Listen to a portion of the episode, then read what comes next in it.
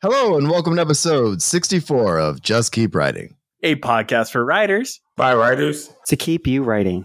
I'm Marshall. I'm Nick. I'm Brent. And I'm Will. And with us for this second episode of our Pride episodes for this month is my wife, Katie. Welcome to the show, my dear. How are you? Pretty good. Thanks for having me. Hi, Katie. I'm so excited you're here. Um, Thanks. So before we start, Marshall, do you want to tell everyone what it's about, or do you want me to just go right in? I, once again, am going into an episode fairly blind, and I'm going to blame Will for this because this was his idea for an episode. My wife has never podcasted before, and um, I'm excited to have her on the show, but I'm going to turn it over to Will because he has a very clear, I imagine, clear idea of what is going to happen in this episode, and I'm just excited to have all of us together, and I can't wait to actually see all of you in, in real life soon as well, so that's going to be exciting. Me too. Uh, so how we're going to do this is I want everyone just to press their hand button uh, when you're ready for a question.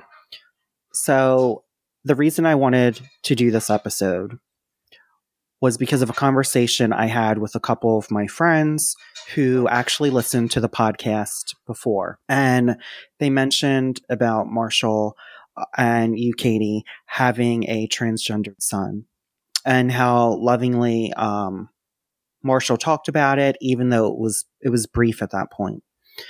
And they sent me messages of saying it was really encouraging, and they felt that it was the first time, you know, that they really heard a parent be so encouraging from someone like kind of connected to me. So in this whole episode, I want to talk about not just what it was like about, you know, the things that you went through with, you know, raising um, your son, but also how it's going to correlate back to writing and also storytelling. So those are kind of the things that we're going to cover throughout this whole entire episode. So my first thing is for Katie and then Marshall, because I really think there's going to be differences the way a mother views it and a father views it, because you're two different people and also, you know, uh, from very specific genders, especially growing up. Like when we grew up, there was just two genders. There wasn't there wasn't the language per se, or the language in popular culture to talk about genderqueer, uh, trans, you know, uh, was happening, obviously, because it's been happening for generations. But it also, there wasn't a positivity behind it. So these are some of the things that we're going to cover.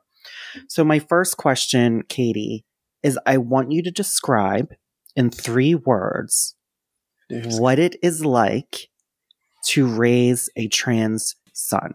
Three words, Will. And they don't um, have they don't they have don't, to be like connected. It's just right, three right, words. Right. Yeah. Uh, beautiful. Can eye-opening be one word? Yep. That's one. um, and enlightening, I think. I, I, I think those would be three good words. Great. So I want to talk. I want to talk about those words before we get to Marshall. You said beautiful.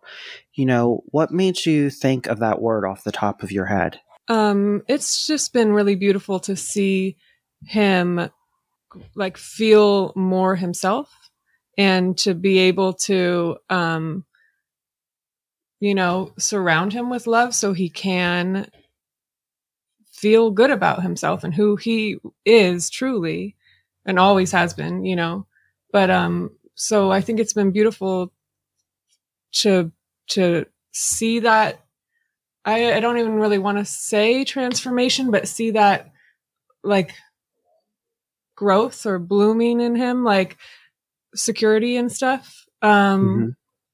It's, I think, beautiful too to. for me to watch how my kids interact with each other and how supportive and loving they are to each other, you know, with everything, but, but with this specifically. And when you th- say eye-opening, mm-hmm. talk to me about that. Um, eye-opening in a, in a sort of like a, a broader sense, not that I, the way I started to think about gender, I, I already knew, I mean, that trans and non-binary um, and, you know, the whole spectrum of people exist, but to think about gender in a different way and how I relate to gender as well, and how the world looking at a person can make it hard to express yourself. Um, so, so eye-opening in a way that, like, I want to try to, I don't know how to describe it really, but not to, I want to try to open other people's eyes too, to that people's self-expression is, doesn't have anything to do with you, but you can do a lot by supporting, loving, and still, you know, being there for those people. Yeah, absolutely. And enlightening. Talk to me about that. Um, I think I used enlightening because for me, it, I, I have done a lot of introspective thinking about, you know, the world and the world I grew up in. And had we had the language we have now, I think my growing up would have been a lot different too. And also my friends and, and things. So um, I'm just really glad that we have this new language or new, I don't really like labels, but, you know, new labels for people to be able to express themselves with better. Absolutely. Uh, so Marshall, that, that the same question goes for you. Three words. Yeah. Uh, so I'm going to start with, I have one kind of ne- one with a negative connotation on it, but I have an explanation behind it. But um, I'm also going to say, um, I'm going to say enlightening for sure, because that was a big one for me. Patience and frustrating. So let's go with your first word. Uh, similar to what Katie said, honestly, like I, I mean, if you think about, and I mean, I know, Will, you're about my age. The nineties were brutal. I mean, in, in growing up, like the way people spoke, especially when it had to do with queer culture and stuff like that, coming off of the eighties, uh, you know, AIDS epidemic, all that kind of stuff. Um, it was, it was rough. And to be, and I knew folks who were queer, but at the same time, we didn't have like, like, like she said, we don't, we didn't have that language. And, you know, um, high school in the, in the nineties were, that's the way people lashed out. And I'm, I think back and I cringe every time I think about how I behaved, how my friends behaved, um, and stuff like that around this kind of stuff. Um, so yeah, it, for me, it was about moving past that and also enlightening in that I really would like to to make sure people can be supportive if they want to be, you know. And that was the that was the big thing for me. And uh, patience. When I say, oh, patience, yeah, boy, I I am not the most patient person in the world when it comes to uh, behavior or when things bug me. I'm a little O C D about certain things and stuff like that, and I really had to kind of. And I'm struggling still every day. Like Katie and I have these conversations all the time about my patience level with my children. Um, and especially Zoe. And I mentioned on the last episode, you know, I worry about how anxious he is and how, um, and how I want him to be able to feel confident moving through the world. Right. And so for me, that was, um, me wrestling with my own level of patience is really what I'm referring to. Um, but also Zoe has shown an incredible amount of patience with family, with uh, friends who constantly use the wrong pronouns or wrong name, or, you know, when our parents, especially in the beginning, said, oh, how are the girls doing? Or people I haven't seen in a while, how, how are the girls doing? And that was really, that, that frustrated me, but he never... He never came to us later and was like, you know, I was really upset when so-and-so said this, this, and this, and, and didn't use the right pronouns. He is incredibly patient with people and very loving to people. And so I'm trying to learn something from him because um, he's got more patience than I do. I'd be, I'd be hollering at some of these people, but that's just me. And the last one is frustrating. Yeah. Um, I have, it's the, I feel like it's the opposite of the patience part. Like I'm incredibly frustrated with my community. I'm very, I'm frustrated with my family. I'm frustrated with the people who just don't get it, refuse to get it, and just can't seem to get over whatever's going on for them to support someone who they say they love. Right. And so that for me is incredibly frustrating. I have very little patience for it now. Um, now it's like, it's like alarms going off in my head when somebody uses the wrong pronoun now, um, with Zoe. And it's, it's, it's frustrating. And, and it's more, and it's frustrating to know that he's going to have to deal with all this stuff on his own at some point too, you know? And so that is, I'm projecting a little bit onto him in that instance, but I don't know. I have a lot of frustration, and it's not that, you know, he's where he needs to be and, and we're supporting him, but at the same time, it's the just general frustration with kind of society and, and how backwards things are right now. And people are, are already trying to get legislation to, you know, reverse some of the stuff that we, that the queer community have fought for, for all this time. Right. And so it's just, it's stuff like that, that is incredibly frustrating for me. So that's why I said that.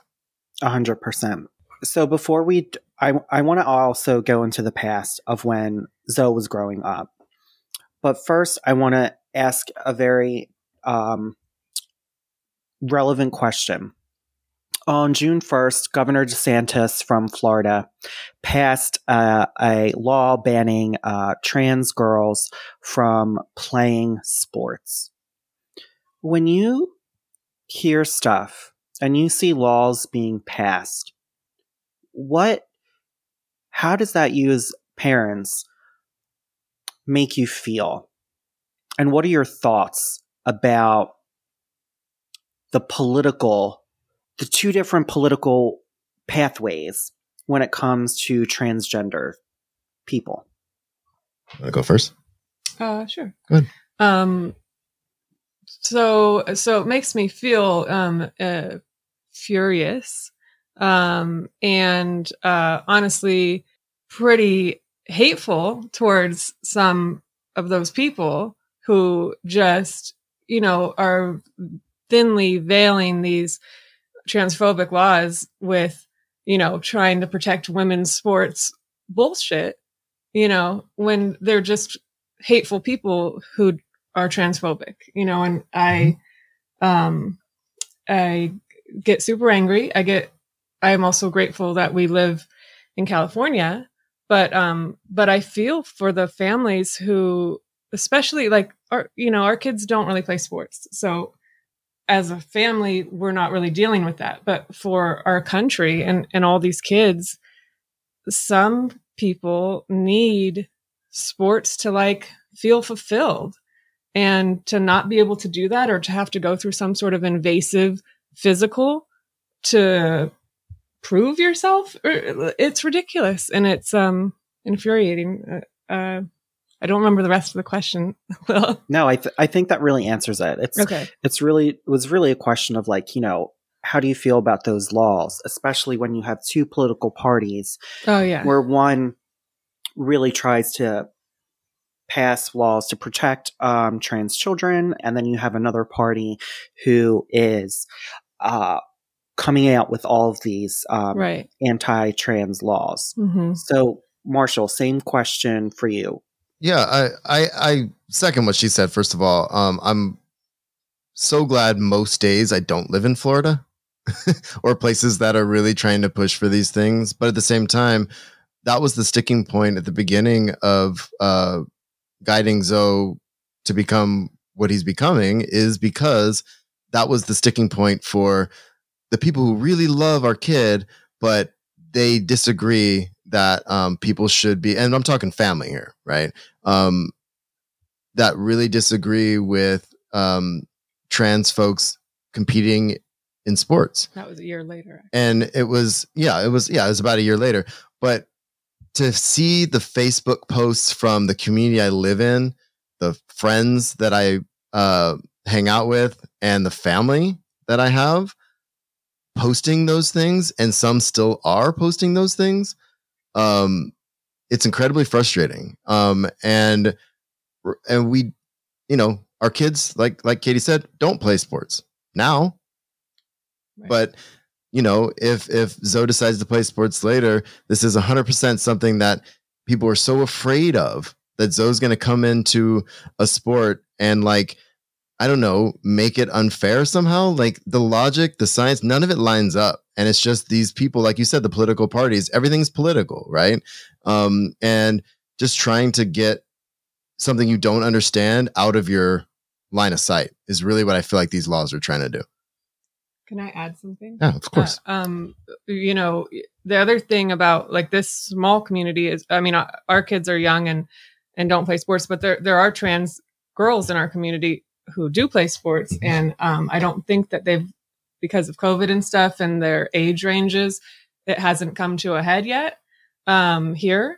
And, uh, you know, this, the laws uh, here will allow them to play with on the teams they want to play on. But, um, but I've been like trying to work with the district or talk to the district about getting our teachers too, but our coaches um, who are basically volunteers who get like a small stipend, um, like l- roped into the trainings that I'm in- trying to encourage for, um, you know, b- gender spectrum type trainings and getting teachers and school staff and, and hopefully coaches soon um, into this. So they, so they actually, one, know what the law is that they have to allow. And two, so they don't damage kids when they are totally transphobic or something, you know? And, and on that note, we have had gender trainings before in the, in the district, in the school districts. I'm a teacher in the district and, but only because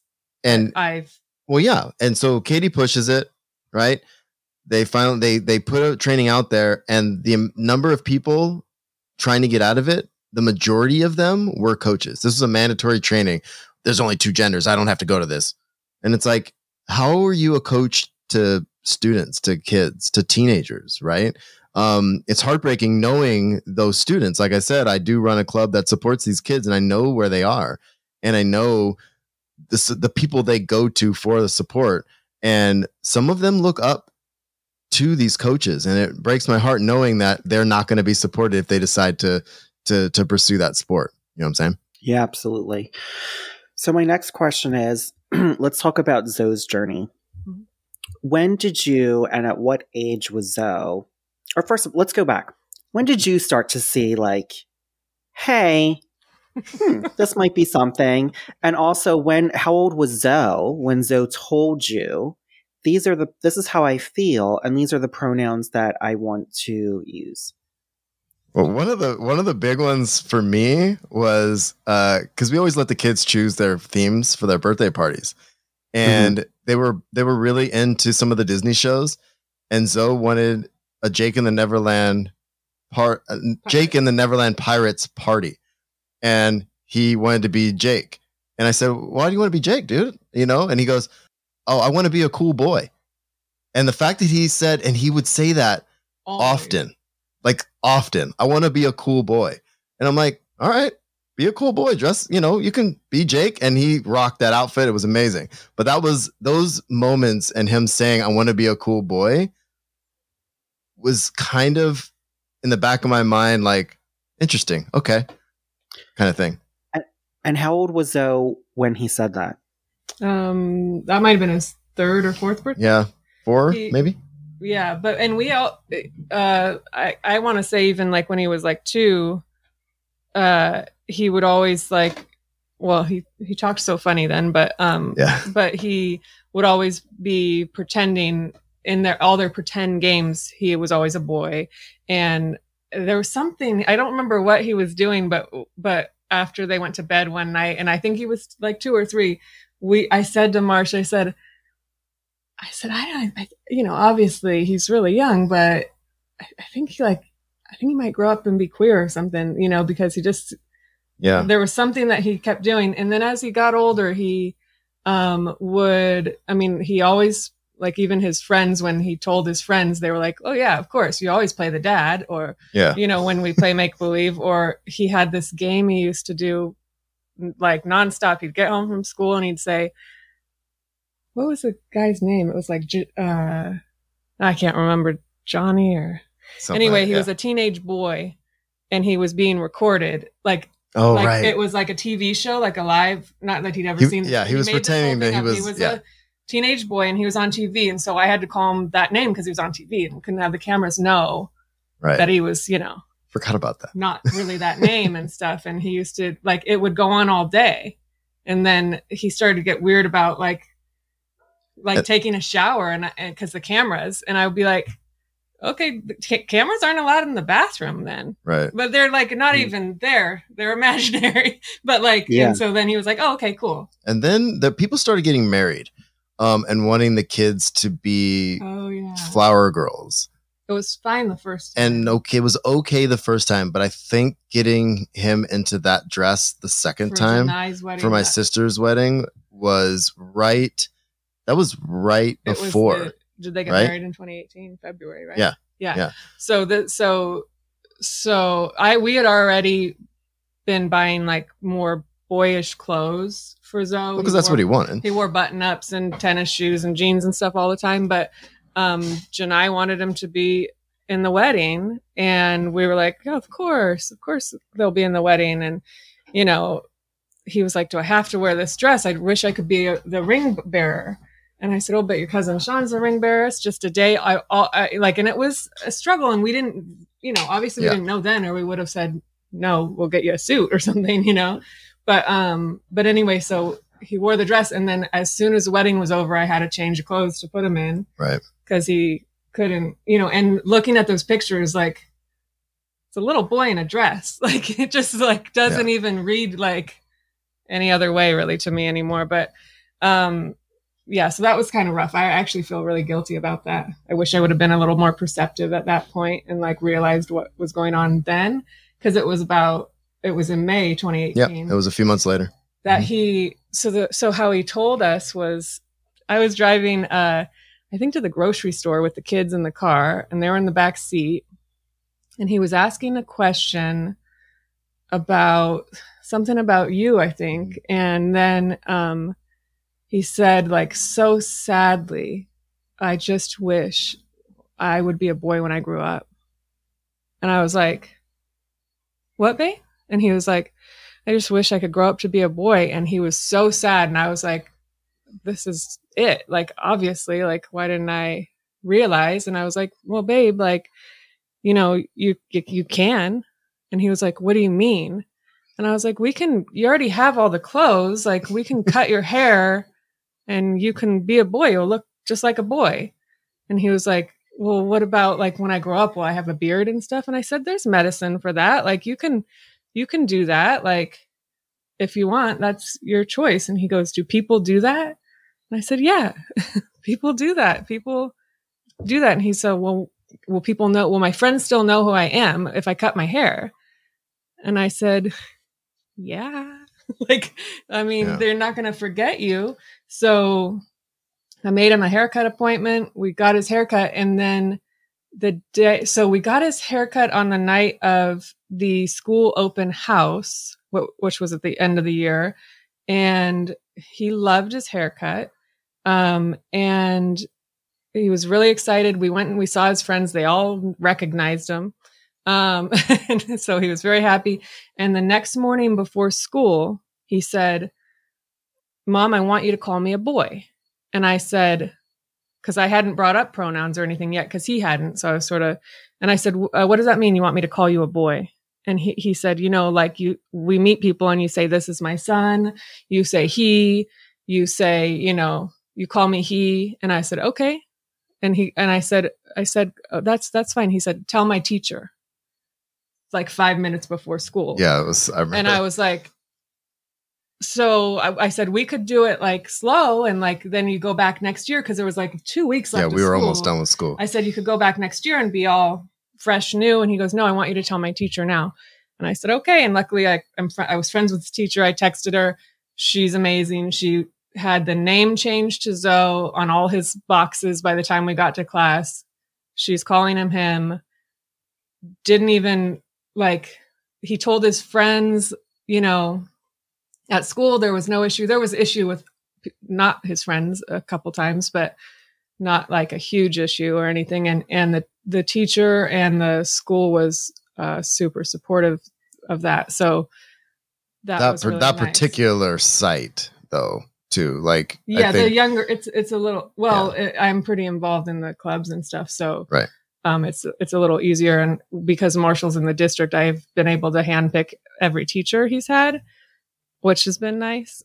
that yeah, that's going to stop soon because of middle school. That doesn't happen. But anyway, so so yeah, that's how we. And then and but the thing I realized is I told him, yeah, you can, you know, okay, we'll call you he. I, the haircut, all of that happened while Marshall was at work, and so he just came home, and I was like, so we got to call Zoe he him, and you know, this is this, and and I didn't even like.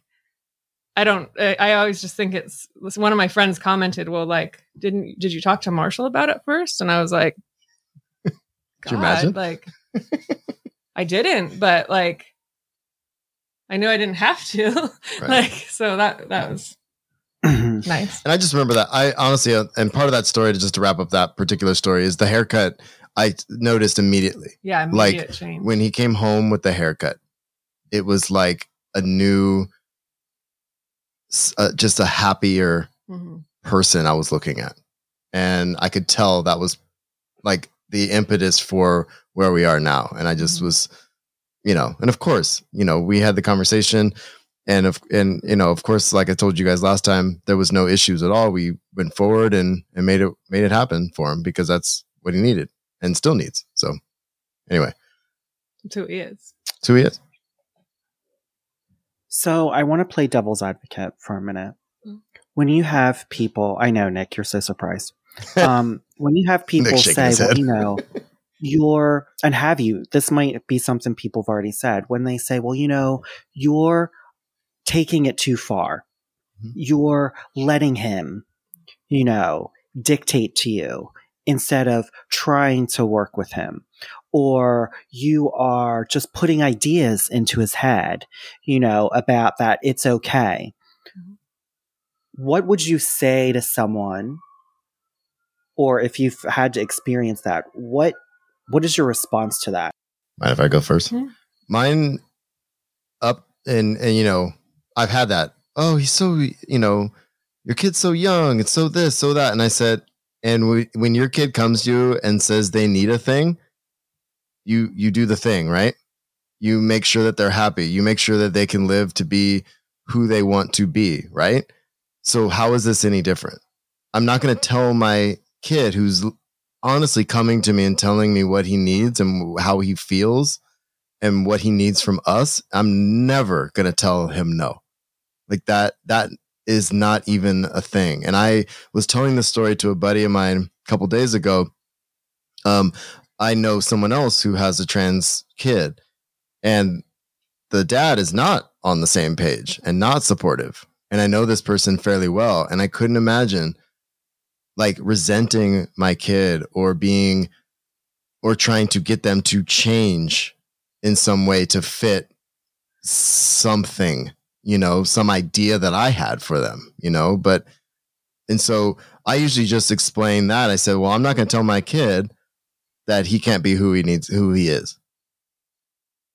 So that's my response always. I've had to have that conversation. Well, how do you know? You just believe him. You just know. Just tell him. You know, tell him that's not how it is. And I and I've said, well, that is how it is. This is real. And you know, years ago, um, there weren't very many left-handed people because kids were, you know, corporally punished in schools for being left-handed. When you allow a thing and when your society accepts something, there's going to be more kids. It's not trendy. It's because they know they can go to their parents and say, or they've seen other people like that. So it's not a trend. It's not a phase. You know, gender is fluid, and it, and it's, it's also a concept that we've created just to fit people into boxes. So, you know, you're right-handed or left-handed. You know, I knew, a lot of people know when they're two, three, four years old, I'm a girl. And that's my body. And that's also how I feel inside. I'm a girl. But when your body doesn't match, you can still be the other thing. And then, you know, just to extend the the example you put out, there are left-handed people, there are right-handed people, but there's also people that are ambidextrous. Right. And so it's like, all right, so...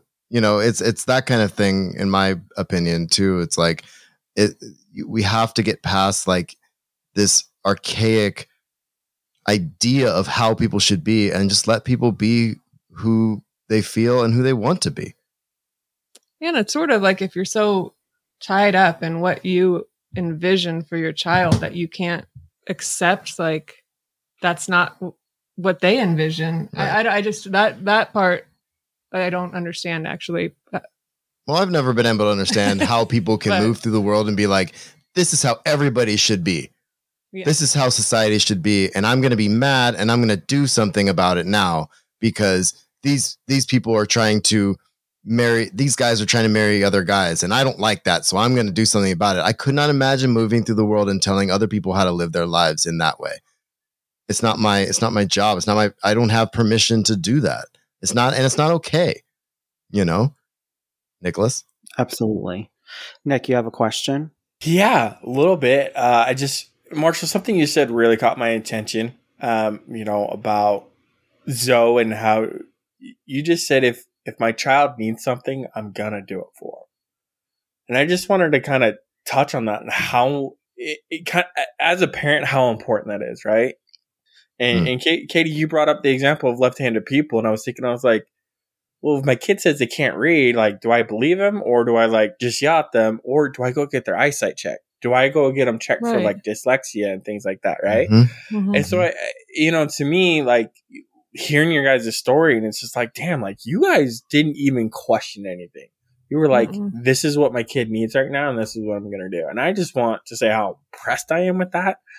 Um, because, you know, uh, as a parent, sometimes it's hard uh, mm-hmm. to, to recognize that. And, and obviously you see it in, in children as they become teenagers of, you know, parents that really didn't give them that type of attention at times mm-hmm. um, to understanding their needs. So just want to and, and, and highlight don't, that. And don't get me wrong, Nick. I tell my kids no all the time. Right? Oh, I know. Like, oh, I know. Like other stuff. But we're talking about, can I have another popsicle? No, you cannot. You know, that kind of stuff. But it's like, you had two ice cream sandwiches, not a third. Yeah, it's like, you're done now. But what I, what, what I think is interesting though, Nick, is there are so many parents and I parents that I know that I, I know that their kids are probably queer and they will never, ever come out to their parents. I have I have right. two, three in my mind right now, and a couple who are trying to have these conversations with their parents and have gotten nowhere. And one of them I can't help right now, and it's incredibly frustrating because they are failing all their classes and giving up on things because they don't have the support that they need. And right. I, I can only do so much for those people, those students, those of mine, right? Um, so... Yeah, and, and not to, I recognize Brent as well, your your upbringing that we talked about on our last episode um, as well. We, you know, we recognize the challenges and, you know, what you brought up too. So, you know, if you guys didn't catch that, listen to that last episode as well to kind of hear a little bit about Brent's story. And there's more to come from Brent in our next episode. Oh, yeah. Can't wait for that one. So my question is, I think it's also... Um, important what Nick just said about what you two are doing, about you just, it is, you readily accepted it, right? And you've had queer people in your family and friends. And so, you know, it, it's like life built you this, um, like coming of, right? Being part of the community. But my next question, and this is where it's going to tie into narratives, storytelling, and writing. When you were younger, Katie, what was the narrative for people who were trans for you?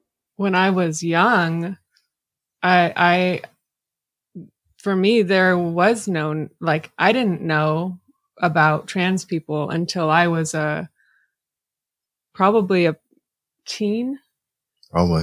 You know, ne- nearly a young adult, probably. So I hadn't, well, I guess I didn't think of it this way. I mean, so my my aunt was a big Rocky Horror. So that was probably my first experience with any sort of, you know, trans stuff or gender fluid stuff in, in media was probably Rock, Rocky Horror Picture Show.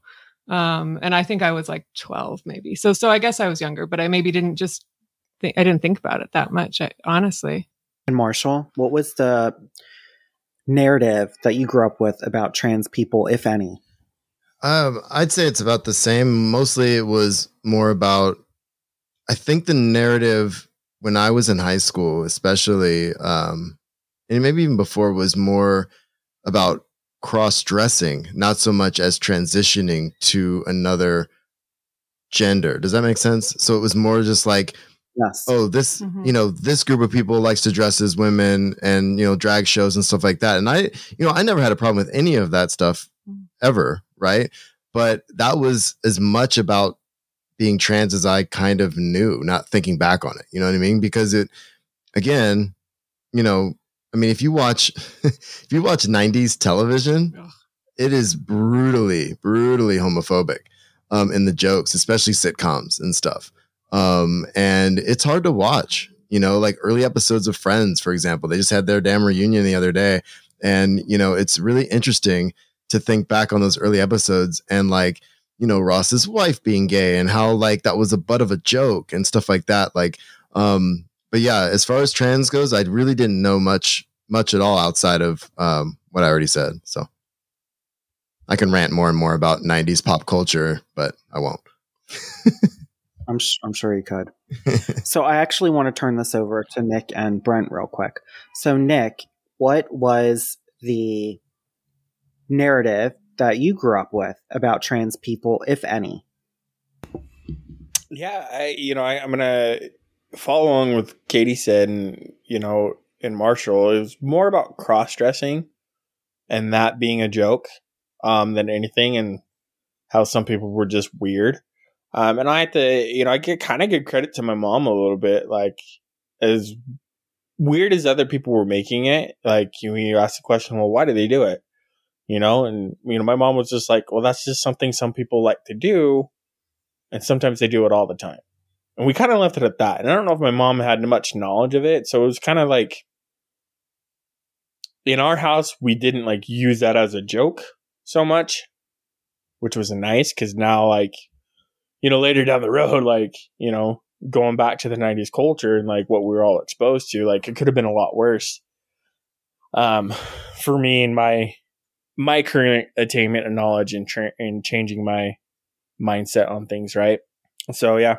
And Brent, what was it? What was the narrative for you growing up? Okay, so um, I guess I have to kind of relate a story to explain this. Um, so it was very much for um. Like, kind of like what Nick was saying, it was sort of like just considered weird, strange with, you know, what other people did. But a lot of that changed for me based on this one incident that happened to me in um in sixth grade, actually.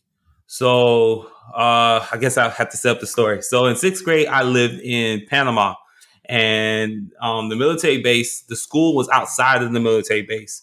So we kind of like were in this big school, fenced off, everything, whatever, right? So one day after school, it's like way after school, kids are hanging out, waiting for the after school bus to take us home.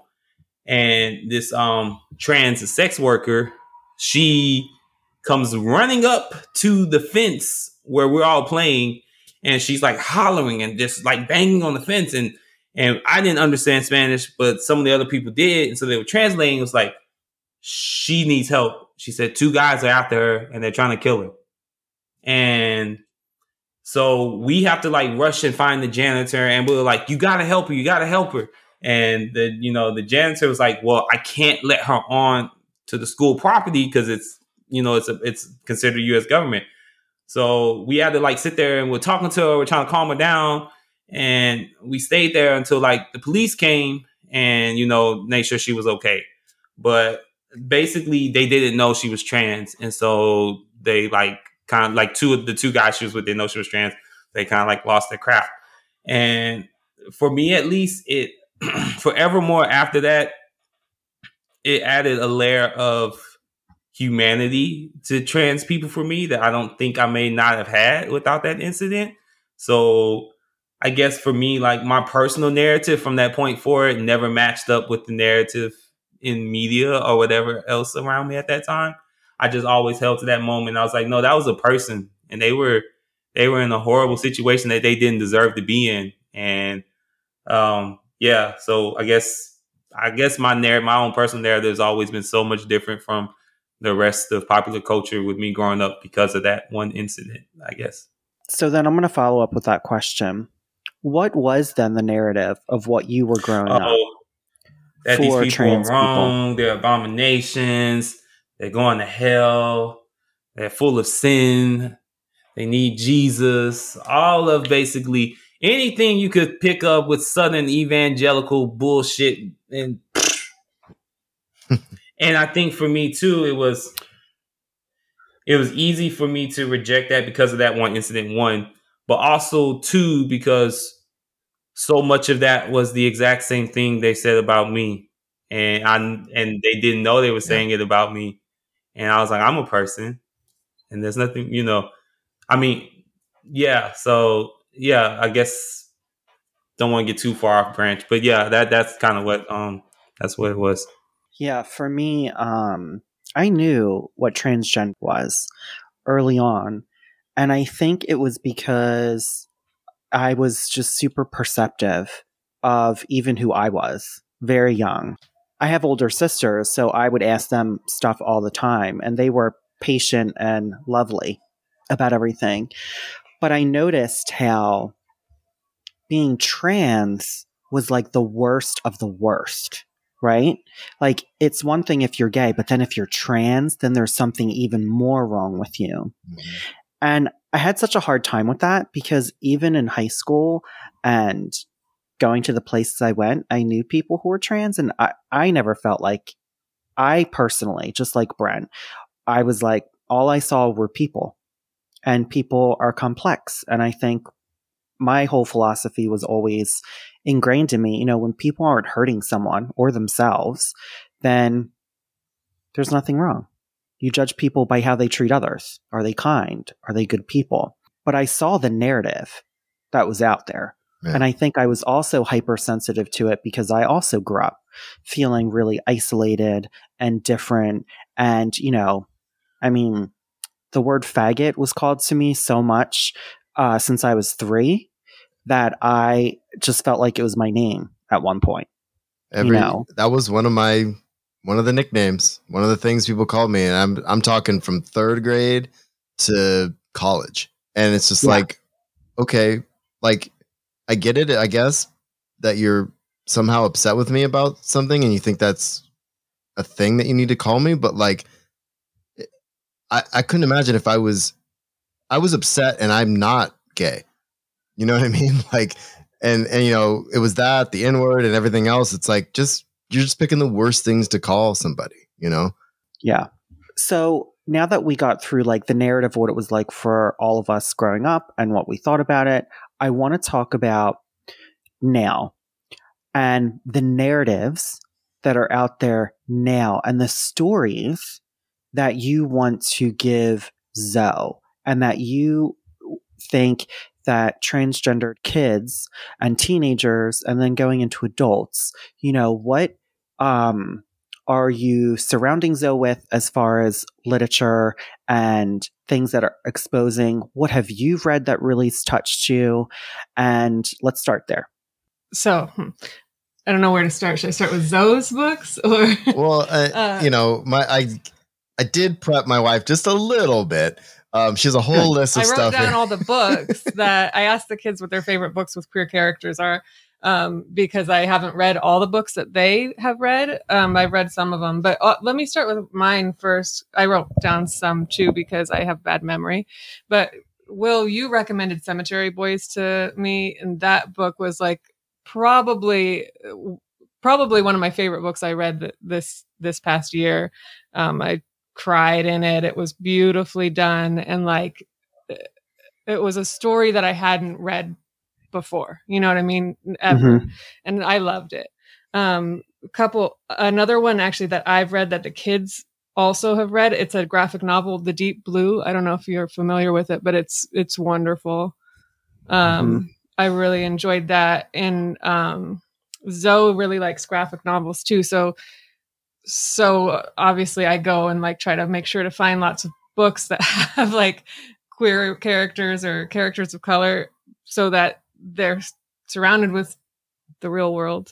Like, of course, most of them are like fantasy, but um, so some of the graphic novels that they said were their favorite were Witch Boy, um, The Prince and the Dressmaker, The Backstagers, Moonstruck, um, Joe, which I didn't, I got that for Rowan, I think. I think um, so, yeah. And, but she said it, I said, oh, I didn't know that was queer characters. She's like, yeah, yeah, it is. It's like a retelling of, um, of, um, what am I going to blank on? The Four Sisters, Amy, Joe, Beth.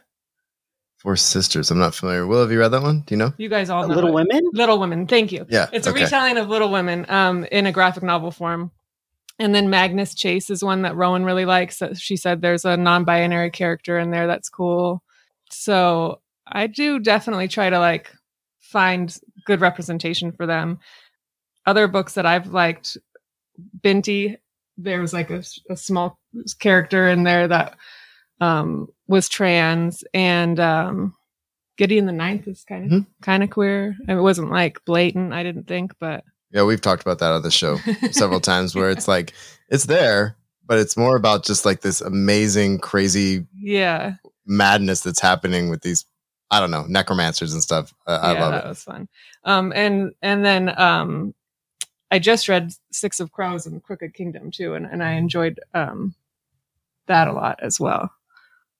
Yeah. And then and I, I would add to that too is we watch a lot of T V mm-hmm. in in our house. Uh, we I consume like a lot Universe of media. Is one of the best cartoons. Yeah, and I, I would say Steven Universe hands down is our jam. It is so I mean, especially later seasons when um oh what's the character's name just fled in my head? Um Savani?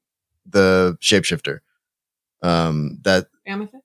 No, the shapeshifter, the green one that... Oh, no, I'm thinking of She-Ra. I'm sorry.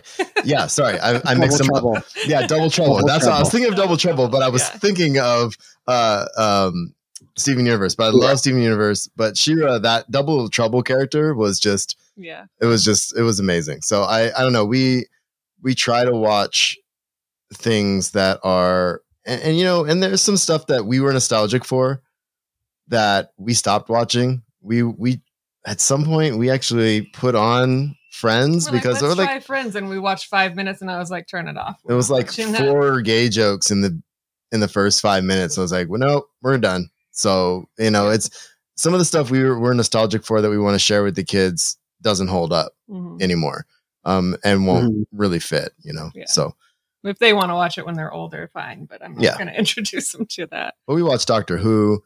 Um, and you know, stuff like that. And, um, and all the other things I was saying too, just because of just about people being people and trying to treat people right. You know, what has it been like to see Zoe see himself in some of these books? Have you seen mm-hmm. like a openness happen or like more coming out of his shell? Yeah.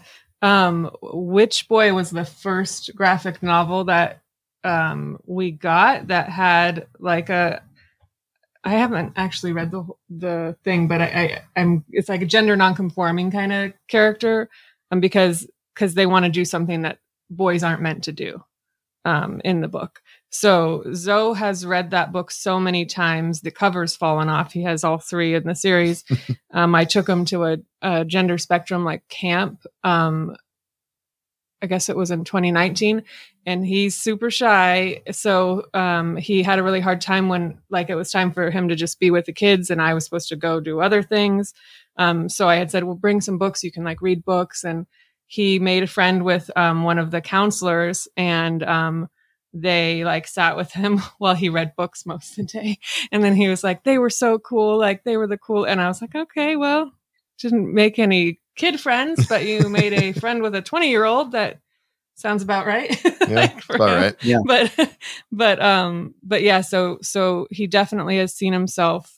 Like I know in that book and, and it just, it like, it means so much to him.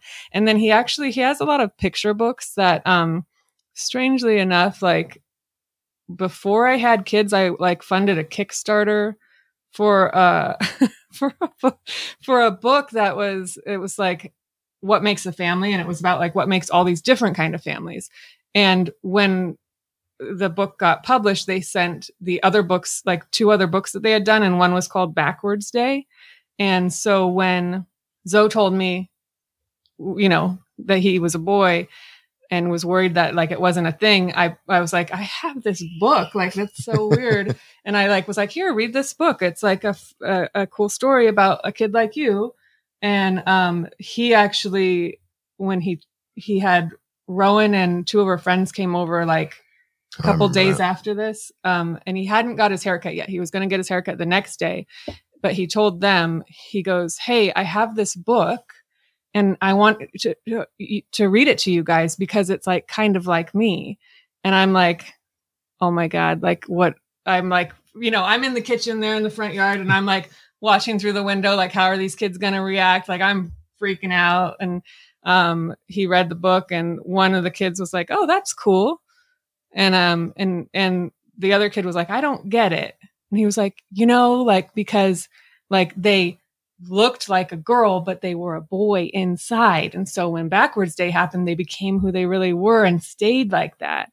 And she was like, oh, and, and that was that. And they like, that was, was pretty like, much all the conversation we had had with those particular kids too. Yeah. I mean, I gave a heads up to the parents who were a little conservative. I remember that. You're like, cause it, and that's, and that's the other problem with uh, the community we live in. You know, we don't, we don't pick our kids' friends, but right. at the same time, I know most of the adults because of my job and being in this community and stuff. And I know most of our kids' friends are very, very, very conservative. Their parents. Parents, what I sorry. Yeah. Their their parents are very conservative. So these are conversations that were not easy by any stretch of the imagination. Yeah. Um so yeah. And it's ongoing, to be fair. Right. But anyway, so that went over pretty well. So before I ask the last question, I want to turn it over to Nick and Brent and see if they have any questions for Katie and Marshall. This is always hard for me. Um especially asking questions um, in regards to the L G B T Q community, because sometimes I feel like I should be asking questions. Um, that's a me thing, not a you guys thing, just so everyone knows. I notice in my own kids that sometimes they have confidence issues in themselves, just naturally being a kid. How do you guys decipher what is um, giving them anxiety in that moment? Is it self-confidence that they can or cannot do it in that moment? Or is it a self-confidence thing because of the crowd that they're involved with and, you know, how they identify and stuff like that? You, Katie's so much better at the patience thing and talking things out, I would say, when those moments come up, I would say. Uh, But I, I, I'm going to just say, because I deal with kids all day, teenagers and stuff, a lot of that influence does come from the people they hang out with. And so some of the conversations me and Katie have are around that exact thing. Like, we know the parents, what are the kids saying when we're not around, kind of thing. And so we really got to kind of, and obviously COVID helped with that. But as far as the confidence thing goes, I, I worry about, and I told this on the last episode, I worry about Zoe's anxiety um, and how timid he can be around asking for things and and and and stuff like that. But I, I try to remember that he came to us and told us this. So the anxiety is not necessarily related to that. It's yeah. it's just part of his personality. Do you know what I mean? Like, it's part of how he's moving through the world now and make it better. Yeah. But I mean, I was a, I was a mess when I was his age, you know, as far as yeah. anxiety and stuff like that too. So it's like, and I, and I, and I've met your kids, Nick, and I totally get it. And, and I think I would yeah. make sure that, you know, the parents of the kids too. That's helpful. And know what narrative yeah. is being told, being spoken about when adults are not around. You know what I mean?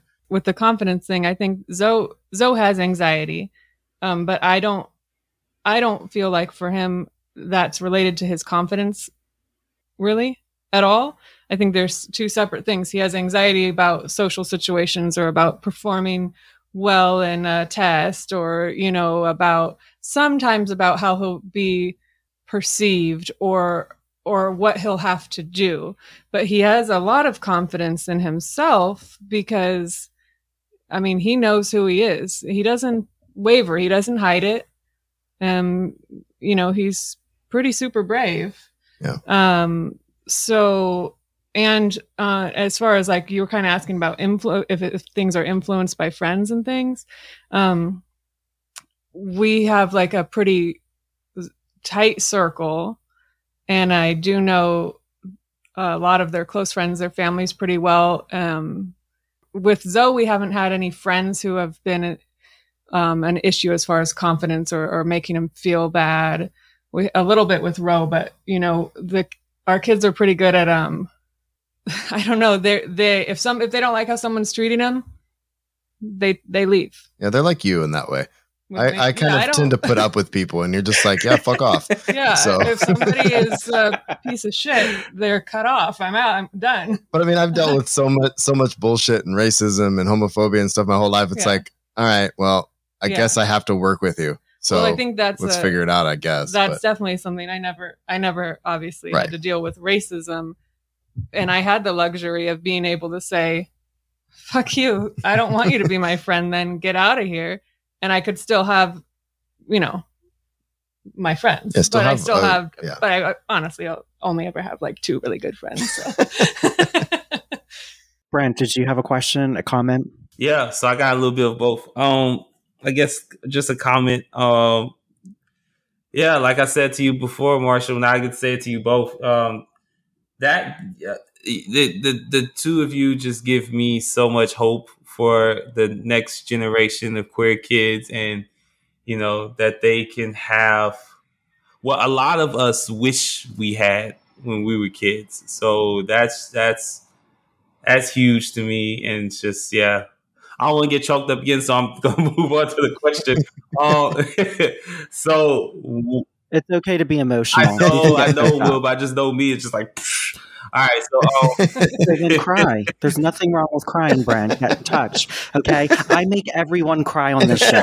Okay, Mary Robinette cried on the show. Uh, that's okay? true. This that's is, true. Will bullies me until I cry. Yeah. It's fine. exactly. Exactly. Well, yeah. No, I mean, it's true though. It's just, there's there's so many of us who wish we had parents who understood at an early age who we were, and.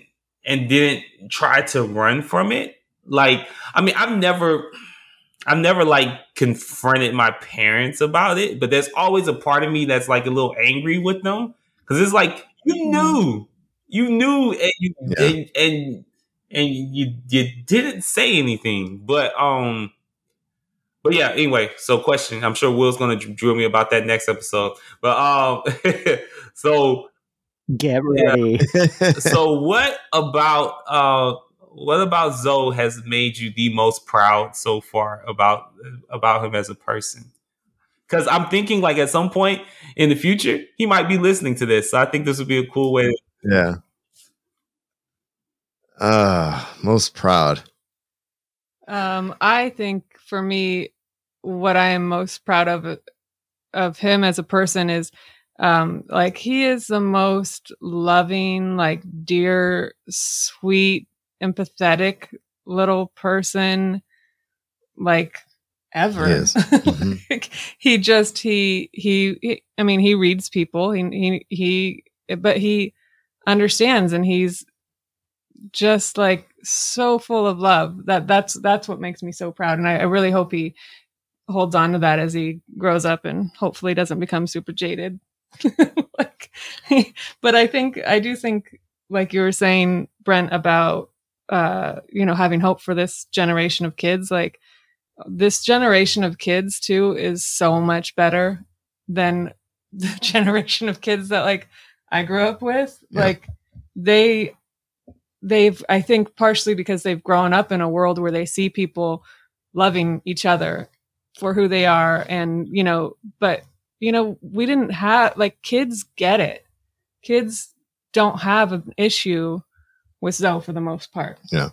As we get as they get older, I'm sure things more things will come up, but kids just want to be kids, and they and they love each other, and and they've been super supportive. I mean, there was a six-year-old correcting the bus driver for Zoe. And then the bus driver comes to me and tells me, "I'm so glad that you know, so-and-so corrected me. And, and, you know, I just wanted to share with you, my twenty-five year old just came out as trans to me a week ago. And I wish they would have told me when they were seven. And it's like, holy crap. Like, okay.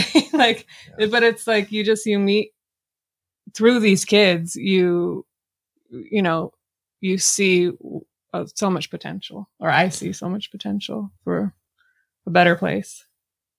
Yeah. I, I I think I'm most proud of Zoe's imagination and creativity and how proud he is of himself when he creates a thing. I know that he's going to create awesome shit down the line, because yeah. he'll he made uh, he makes me like little coupons for Father's Day or for my birthday or something, you know, and he, you know, painstakingly draws the event so much of detail. What we're going to be doing for that coupon. Like, I will help with the dishes, Daddy. And it's us doing the dishes together. And it's like every single thing. Like, he has such attention to detail with his creativity. I just know he's going to create awesome stuff. And I, and I'm just proud of seeing the imagination that I always had, a crazy imagination. Um, but just see his creativity already. Um, and, and not being afraid to do that, even though he may not get up in front of an audience and perform something, but he'll show off something he drew, um, and, you know, be so amped about it, you know? So that's, and, and, you know, and he writes comics and he writes, yeah, he writes comics. Yeah. He writes little stories. He, he it's, it's, it's amazing. And, and that's, that's what I'm most proud of, seeing him being able to be creative despite the anxiety and everything else he's dealing with.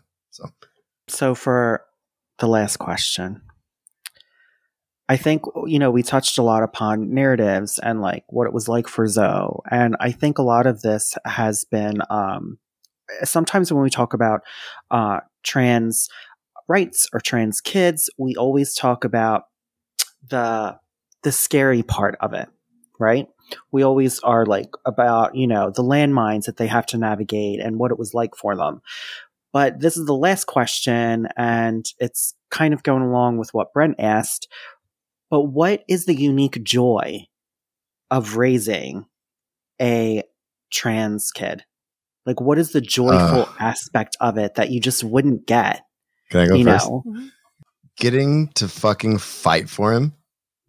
Like, getting to stand up for him, but also being able, within the same intention, bringing more support to what I already do every day in supporting children.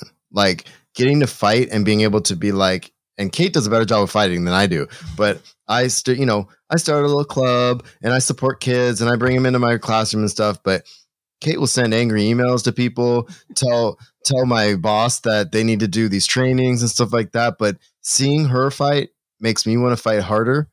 Um, and, and being able to help make that journey easier, because you know, everything I was called and how I was treated growing up, and I was saying on the last episode, I don't want Zoe to deal with any of that. But if he does, I'm going to do a damn good job at fighting for him when he comes to me for help, because that was something that I didn't get. Not that my parents, like like Brent was saying, you know, not that they didn't want to help me, but they just didn't really understand what I was going through, because I probably didn't communicate it very well either, you know? Um, so that's that's that's my answer. Yeah, I don't know. That's a hard question. Like, the unique joy of raising Zoe. I think I, it's funny to Zoe, being trans is like no big thing.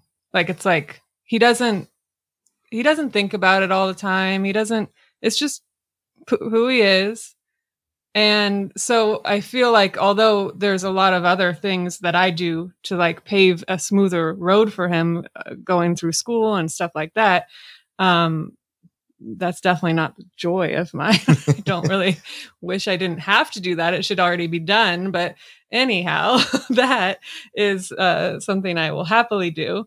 Um, but I think that the unique joy of it is just, you know, with both the kids, that they're so they're just watching them, these tiny babies that we have, grow up, and they're they have that personality, the, they're who they are, and like who Zoe is, it's not really ever changed. he's happier being who he is now, but he's still the same kid. He always was. And mm-hmm. I think being able to, to see that, like, you know, I think a lot of times when people ask me about, oh, isn't it people, a lot of people say, isn't it so hard, you know, to have a trans kid? No, it's just as hard as having a, any kid. Like, a kid is a kid. Having kids are hard. You know, sure, there's extra things to navigate, Amen. but like, but you're just, there's still, the, it, it, it's not really different. It doesn't, ha- and it shouldn't be. And, and so anyway, that's, I'm hoping someday it won't be. It'll just be like, I don't know. That wasn't a good answer. That was, that was a good answer. That was I think answer. That's a perfect answer. Okay. I think it's an honest answer. That's the honest answer is always the right answer.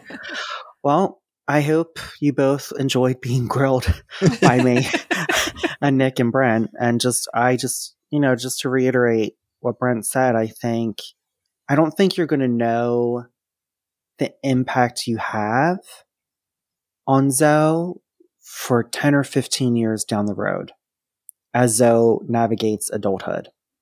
Because I think, especially for like me, and I'm not going to speak for Brent, but just from what Brent's told me, um, it there's so much unnecessary sadness that happened because my family, my parents weren't accepting. Mm-hmm. And had they been accepting, I think there would have been a lot more lightness. Mm-hmm. Early on. So I think you're going to see that down the road of how stable and grounded that can do for children who feel so sometimes radically different than people around them.